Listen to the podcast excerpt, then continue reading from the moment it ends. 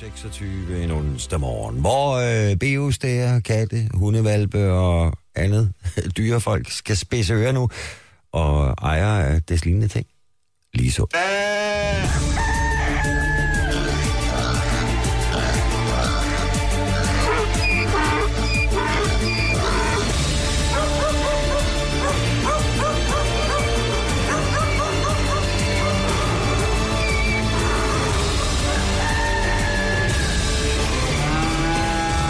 Topstart på Pop FM. Nu dyre nyt. Præsenteret af Maxisu.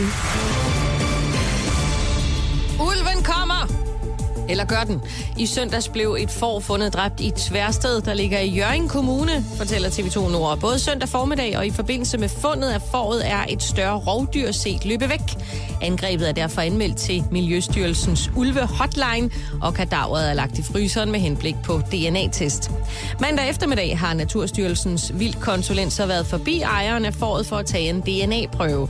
Og selvom det er nærliggende at råbe ulv, er det altså ikke sikkert, at der er tale om et ulveangreb. Ifølge forårets ejer mener Naturstyrelsens vildkonsulent nemlig, at der snarere er tale om en rev.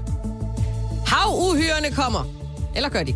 Vi bliver i det hjemlige farvande. Vi skal nemlig til Fyn, hvor en ålelignende starut med en rimelig bizarre mund er røget i en fiskers net.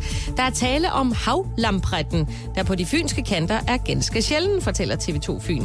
Havlampretten er omkring en halv meter lang, svømmer som en fisk og ligner en ål, indtil den åbner munden. Så ligner den noget fra en gyserfilm.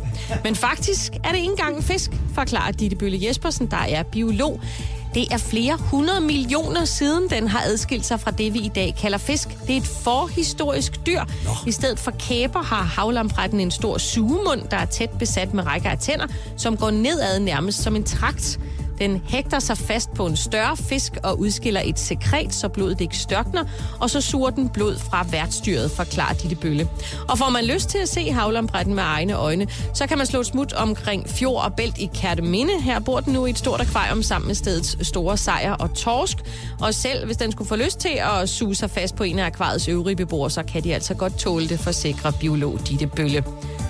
Pindsvinene kommer. Og den er altså god nok. Efteråret er i år ekstraordinært mildt, og det betyder, at man støder på pindsvinet i haver og krat, selvom de burde være gået i hi. Men de holder altså vågne nu, fordi deres byttedyr som snegle, orme og biler stadig er aktive. Det fortæller dyrenes beskyttelse. De unge pindsvin er mest aktive i de mørke timer, men kan især her, hvor det trods alt bliver koldere, tage dagen i brug, fordi de lunere dagstemperatur kan betyde flere aktive byttedyr. Det fortæller Michael Carlsen, der er biolog i dyrenes beskyttelse. Uanset hvornår på døgnet man skulle træffe et pindsvin, er det enormt vigtigt, at man lader det være i fred. Pindsvinet har nemlig brug for ro til at æde sig fed til vinterens kulde, så hvis man samler det unødigt op fra jorden, kan det blive forstyrret og stresset. Michael Carlsen anbefaler også at lade blade og andet ned og henfaldet plantemateriale være i haven, er det et godt levested for de byttedyr, som både pindsvin, solsorte og andre af havens dyr er afhængige af.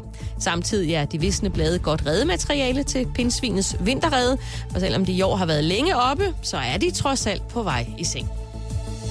Dyre nyt.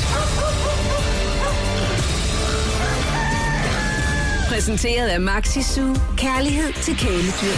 Det her er Topstart på Pop FM.